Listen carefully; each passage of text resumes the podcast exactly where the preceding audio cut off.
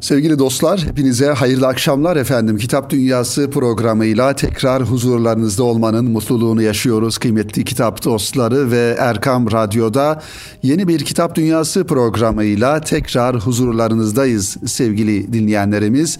Yine bu haftada sizler için hazırlamış olduğumuz güzel kitaplarla inşallah programımıza başlayacağız sevgili dinleyenler. Bir taraftan da manevi bir iklime Ramazan ayına girerken Ramazan ayının efendim gölgesi artık tam üzerimize düşmüşken hem e, okumamız gereken kitapları belki Ramazan ayında yeniden planlama ve öncelikli olarak en başta okuyacağımız yüce kitabımız Kur'an-ı Kerim'i de hatırlatarak inşallah Ramazan'a dair de programımızın ilerleyen dakikalarında düşüncelerimizi paylaşacağız sevgili dinleyenlerimiz. Sevgili dostlar Ramazan ayının tabii ki bereketini ifade ederken kitapla alakalı efendim okumayla alakalı da fuarlar İstanbul'da özellikle efendim bir gelenek haline gelen Ramazan ayındaki kitap fuarları da inşallah 9 Nisan itibariyle başlamış olacak sevgili dinleyenlerimiz. Bunun da haberini vermiş olalım ve İstanbul'da Sultanahmet Meydanı'nda ve aynı zamanda Çamlıca Camii'nin bahçesinde ve Ankara'da da Diyanet İşleri Başkanlığı'nın öncülüğünde İstanbul Ramazan Kitap Günleri inşallah Ramazan ayı boyunca kitap dostlarını ağırlamış olacak sevgili dinleyenlerimiz. Her ne kadar yaşamış olduğumuz dünya genelindeki e, olumsuz hadiseler efendim dünyayı ilgilendiren ekonomik krizler, savaşlar, e, sosyal e, problemler göz önünde olsa da kitapla olan yürüyüşümüzü, yolculuğumuzu sevgili dinleyenler hiçbir zaman aksatmadan devam ettirmek durumundayız. Zira kitap bizim rehberimiz, hayatımız, efendim hayatımıza kalite katan, keyfiyet katan, değer katan önemli bir unsur sevgili dinleyenlerimiz. Bu cümleden İlk kitabımızı kıymetli dinleyenlerimiz İz Yayıncılık'tan seçtik. Ayşegül Genç hanımefendinin Kuğu Boynu isimli kitabı bu programımızın size aktaracağımız ilk kitabı sevgili dinleyenlerimiz. Ayşegül Genç hanımefendi kıymetli dinleyenlerimiz aynı zamanda Genç dergisinde de uzun yıllardan beri yazan ve aynı zamanda Okur dergisinin de yayın kurulunda olan bir hanımefendi kardeşimiz, kıymetli dinleyenlerimiz. Kuğu Boynu kitabı da aslında yeni bir kitap değil. Ancak e, iz yayıncılıktan çıkan 136 sayfa olan kitap Mart 2021'de yayın hayatına e, okuyucularla buluşmuş oldu. Yazarın Ceylan Uykusu adlı eseri 19 kısa öyküden oluşuyor ve yine yazarın öykü türünde yayınlanmış tek eseri bu bahsetmiş olduğumuz Ceylan Uykusu isimli kitap sevgili dinleyenlerimiz. Tabi bu hikayeleri, öyküleri e, başkalarının yaralarında kendini dağlayan öyküler olarak da vasıflandırabiliriz. Ceylan uykusunu okumak aynı zamanda yazarın öykü anlayışı üzerine değerlendirmede bulunmak e, için elzemdir. Hep söylüyoruz ya kıymetli dinleyenlerimiz bir yazarı bir e, efendim bir kitabı ile e, okuyarak anlamak belki biraz zordur. Onun için bütün kitaplarını yazarın düşünce profilini çıkarma noktasında ve onun ruh dünyasını daha iyi anlayabilme noktasında bütün kitaplarını okumak hem o yazarın düşünce dünyasına e, vakıf olmamıza, girmemize sebep olur ve biraz daha yakından tanımış oluruz. Bütün fikir kitaplarını, fikir insanlarını bu şekilde okumak gerektiğini düşünüyorum sevgili dinleyenler. Kendimi anlatmaya kimin yarasından başlasam sözü Ayşegül Genç'in öykücülüğü üzerine söylenebilecek tek anahtar cümledir diyebiliriz. Bu sözü bizzat kendisi Başkanın Adamı adlı öyküsü girişinde kullanıyor. Bu kitabı oluşturan öykülerin birçoğunda ortak nokta toplumun çoğunluğunu oluşturan Anadolu insanı diyebileceğimiz sıradan insanın hayatında sıradan olmayan ve devasa yaralar açan dramatik olayların işlenmiş olmasıdır. Öykülerdeki olayların tek ortak noktası dramatik öykü türüne yaklaşımları değil, aynı zamanda anlatıcının hayatında da büyük oyuklar açmış olmalarıdır.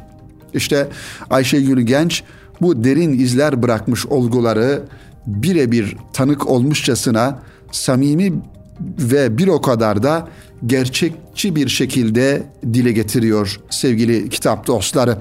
Aslında bu denli bir samimiyetin perde arkasında büyük bir acı, yalnızlık, ötekileştirilmişlik, çaresizlik yatmaktadır. Genel manada özellikle dramatik öykü türünde yazan insanların sevgili dinleyenler yazdıklarına ve beslendikleri sosyal hadiselere baktığımızda işte bu bahsettiğimiz yalnızlık, acı, e, efendim çaresizlik, ötekileştirilme gibi e, ana konular yatar ve yazar da bunlardan hareketle öykülerini ortaya koyar sevgili dinleyenlerimiz. Böylelikle bu kitlenin yani bu bahsedilen e, vasıflarda özelliklerde olan e, kitlenin e, buradaki anlatılan hayatlar ve kişiler çoğu kez görmezden gelinen ama tabana yayılmış büyük bir yığını temsil etmektedir. Böylelikle bu kitlenin yarasına sadece anlatacak kişi değil, okur da ortak olmalı, olmakta ve yaralarda kendisini anlayıp bulmaktadır. Ayşegül Genç'in öykülerindeki dramların en önemli müsebbibi genellikle maddeci dünya anlayışına ve ruhsuz modernleşmeye farkında olarak ya da olmayarak entegre olmuş ya da olmamış kişilerin maruz kaldığı acılardır. Kahramanlar bu acılar karşısında çaresizdir çünkü değişen dünyanın hızına yetişemeyip yayan kalmışlardır ve bu yayan kalmışlığın ezikliğini yaşamaktadırlar. Tabi insanın sevgili dinleyenlerimiz bugün özellikle yaşamış olduğumuz e, dünyanın insanının müthiş bir hız hevesi içerisinde olduğunu da görüyoruz. Durup dinlenip daha doğrusu şöyle durup etrafa bakıp yavaşlaması gerektiğini insanın ve bu hız hevesinden, hız perestlikten vazgeçmesi gerektiğini de burada ifade edelim. Çünkü dünyanın hızına ya da dünyadaki hadiselerin hızına şüphesiz insanın yetişmesi bir e, doğal olarak, fıtri olarak yetişmesi mümkün değildir. Onun için insan bu hıza yetişmekten ziyade kendi dünyasında özellikle ahiretine, efendim e, manevi hayatına ve insan olma kalitesine dönük işler içerisinde bulunması gerekir. Şayet her dünyada gelişen hadiseyi bilme, takip etme ya da anlama gayretinde olursak o zaman kendimizi ihmal etmiş oluruz kıymetli dinleyenlerimiz. Öyküler genellikle bir kahramanın etrafında şekillenen bu durumu yansıttıkları, yansıttıkları için portre öykü tekniğine uygun yazılmıştır. Ayşegül Genç'in öyküleri. Çoğunlukla bu kahramanlar her ne kadar zaman, her ne kadar zamana, ölüme, maddeye yani postmodern dünyaya yenik düşse de nadiren de olsa tüm bu etkenlere karşı direnebilen, kaybettiklerine karşın kendine ve ideallerine sahip çıkan kişilerden de seçilmiştir. Bu tür hikayelerde ise tezli öykü özellikleri portre öyküyle kaynaştırılmıştır.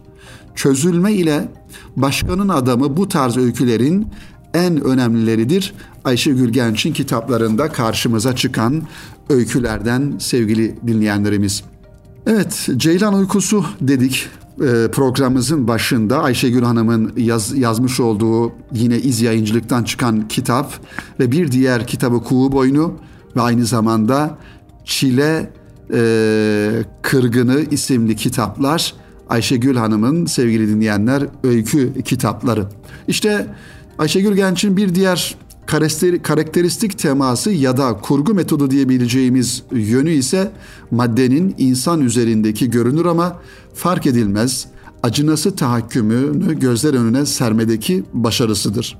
İnsanın kendi eliyle ürettiği, hayatında kendisine kolaylık sağlasın diye kullandığı bir araç dahi insandan daha uzun ömürlü.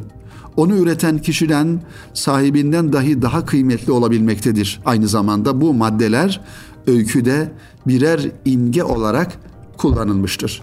Ayşegül Genç'in öykülerinde belki de ilk bakışta fark edilmeyecek ama bir o kadar da alıcısına kendisini göstermek isteyen bir yön ise onun hikemi yönüdür.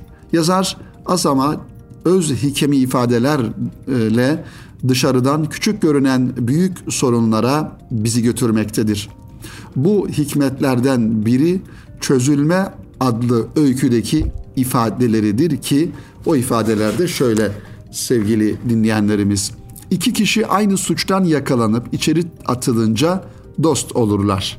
Yanlarında cellat belirinceye kadar birbirlerini aklamaya devam ederler. Sonra biri diğerini kurban eder. Bir diğer yerde de şu ifadelere e, rastlıyoruz. Yaşlılar sözlerini söyler, kenara çekilir. Gençler çığlıklarıyla ortada kalır. Sözü karşımıza çıkıyor. Bu hikemi e, ifade tarzına örnek olarak söyleyebileceğimiz. Evet sevgili dinleyenlerimiz Ayşegül Genç'i okurken ister istemez onunla aynı dünya görüşüne, aynı değerlere ve kaygılara sahip Cihan Aktaş, Fatma Barbarasoğlu, Yıldız Ramazanoğlu ve Sibel Eraslan gibi hanım yazarları hatırlamadan ve onu bu yazarlarla karşılaştırmadan da edemiyoruz. Ayşegül Genç tematik çeşitliliği, zenginliği, farklı kurguları ve bu kurguların zoraki oluşturulmadığının kanıtı olarak akıcılığı ile kendisinin söz konusu yazarlarımızdan farklı bir kulvarda olduğunu bize ispatlamaktadır. Evet sevgili dinleyenlerimiz Ayşegül Genç kusursuz dil işçiliği, atmosfer oluşturmadaki başarısı, okuru o atmosfere dahil etmesi, somut öyküler kurması, ben öykücüsü değil aksine beni toplumsal benin içine erite içinde eritebilen bir yazar olmasıyla insanın ve maddenin hızla akan modern hayattaki rolünü sorgulayan ve de okuru eşyanın şahitliğinde bu sorguya ortak kılan samimi, çarpıcı diliyle daha şimdiden öykü dünyasında kendine unutulmaz bir yer edinmiş yazarlarımızdandır. Sevgili dinleyenlerimiz işte Ayşegül Hanım'ın iz yayıncılıktan çıkan üç tane kitabı, birisi Kuğu Boynu, diğeri Çile Kırgını ve bir diğeri ise Ceylan Uykusu. Bu kitaplar kıymetli dinleyenlerimiz sizlere bu kitapları Ayşegül Genç hanımefendinin öykü yazarlığı yönünü de dilimizin döndüğünce izah ederek anlatmaya, aktarmaya çalıştık sevgili dinleyenlerimiz. Umarız bu kitapları öykü okumayı seven, özellikle dijital dünyanın mahdut görselliği içerisinden sıkılıp hayal dünyamızı genişletebilmek ve alabildiğine hayal kurabilmek için ve aynı zamanda bir taraftan da sosyal problemlere bir öykü diliyle bakabilmek için mutlaka okumamız gerekir diye düşünüyorum. Zira zamanımızda artık görsel dünyanın her tarafımızı kuşattığı ve bir manada adeta işgal ettiği bir dönemde bütün bunlardan şöyle kendimizi biraz uzaklaştırıp sevgili dinleyenlerimiz e, kitaplara yönelerek özellikle öykü kitapları, romanlar, masal kitapları yani hayal dünyamızı besleyecek güzel kitaplara herhalde yönelmenin zamanıdır diye düşünüyoruz ee, sevgili dinleyenler. İşte bu e, arzumuzu, isteğimizi yerine getirmek için de bu kitaplardan başlayabiliriz kıymetli dinleyenlerimiz, sevgili kitap dostları. Efendim programımızın ilk kitapları bunlardı. İlk bölümde sizlere takdim etmeye çalıştığımız Ayşe Genç hanımefendinin bu güzel kitaplarını inşallah dilimizin döndüğünce anlatmışızdır. Sizlerin dikkatini çekmişizdir diye düşünüyoruz kıymetli dostlar. İnşallah şimdi kısa bir ara verelim. Erkam Radyo'da Kitap Dünyası programının birinci bölümünün sonunda ve bu kısa aradan sonra tekrar diğer kitaplarla, yeni kitaplarla kaldığımız yerden devam edelim efendim. Sevgili dostlar tekrar huzurlarınızdayız. Kıymetli dinleyenlerimiz Kitap Dünyası programının bu bölümünde yine güzel bir kitapla huzurlarınızdayız e, sevgili dinleyenlerimiz. Bu bölümde ise e, size takdim edeceğimiz kitap İlem yayınlarından Hüseyin Arslan imzasını taşıyan ve 179 sayfadan oluşan Milli Görüş Hareketi Siyasal ve Toplumsal Dönüş Dönüşümler isimli kitap sevgili dinleyenler.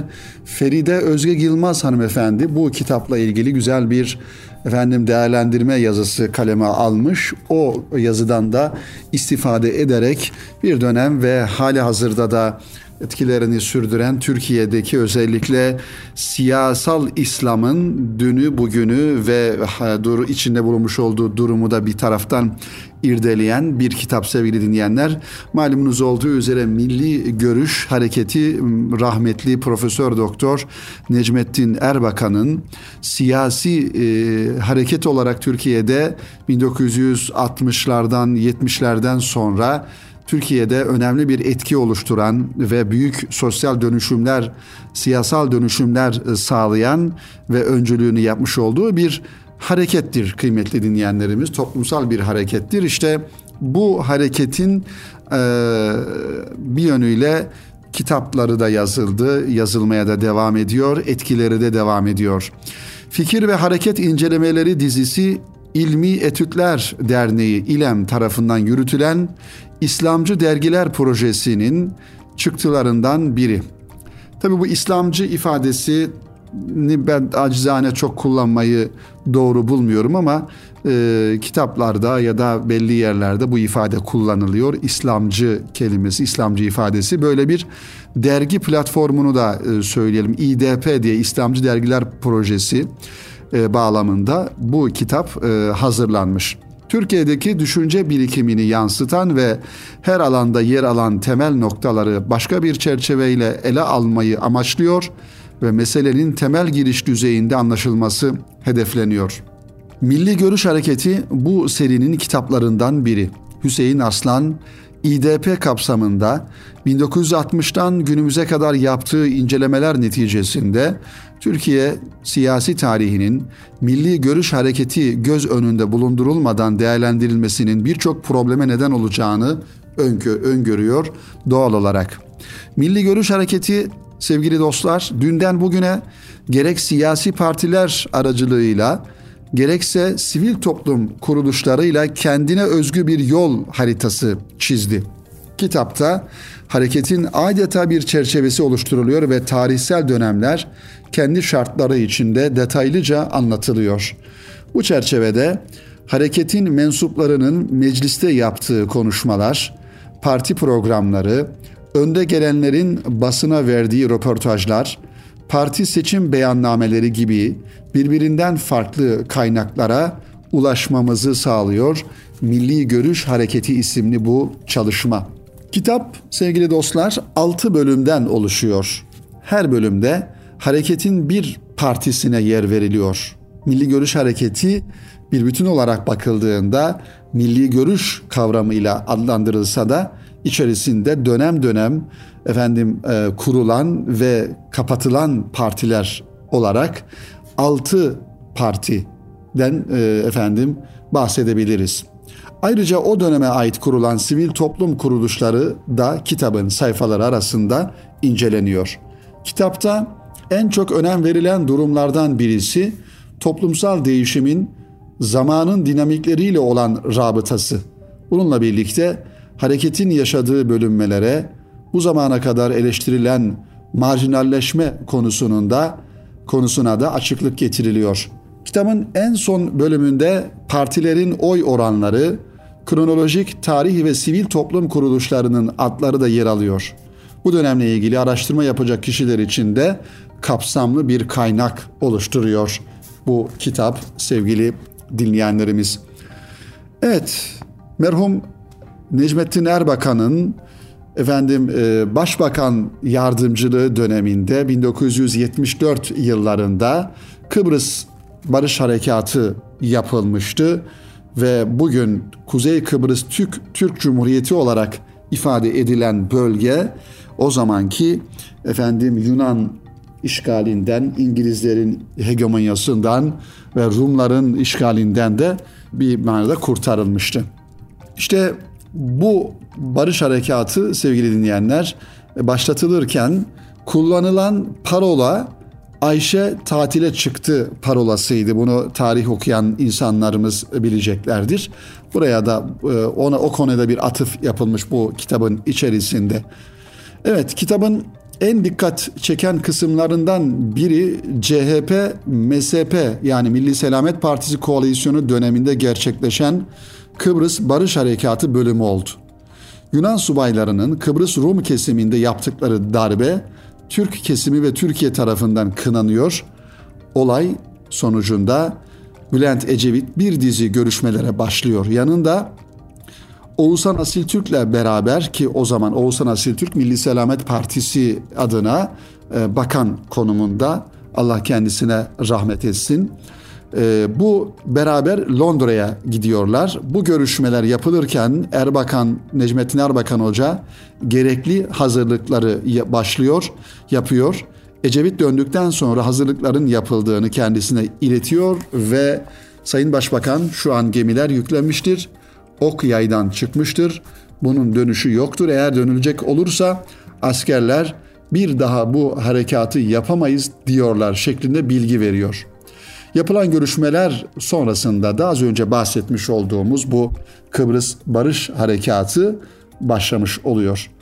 CHP, MSP arasında harekat sonrasında Kıbrıs Fatihi kim sorunu başlıyor ki günümüzde de bu soru hep sorulur. Kimilerine göre e, Kıbrıs Fatihi ne, Necmettin Erbakan'dır. Kimilerine göre ise Bülent Ecevit'tir belli kesimlere göre.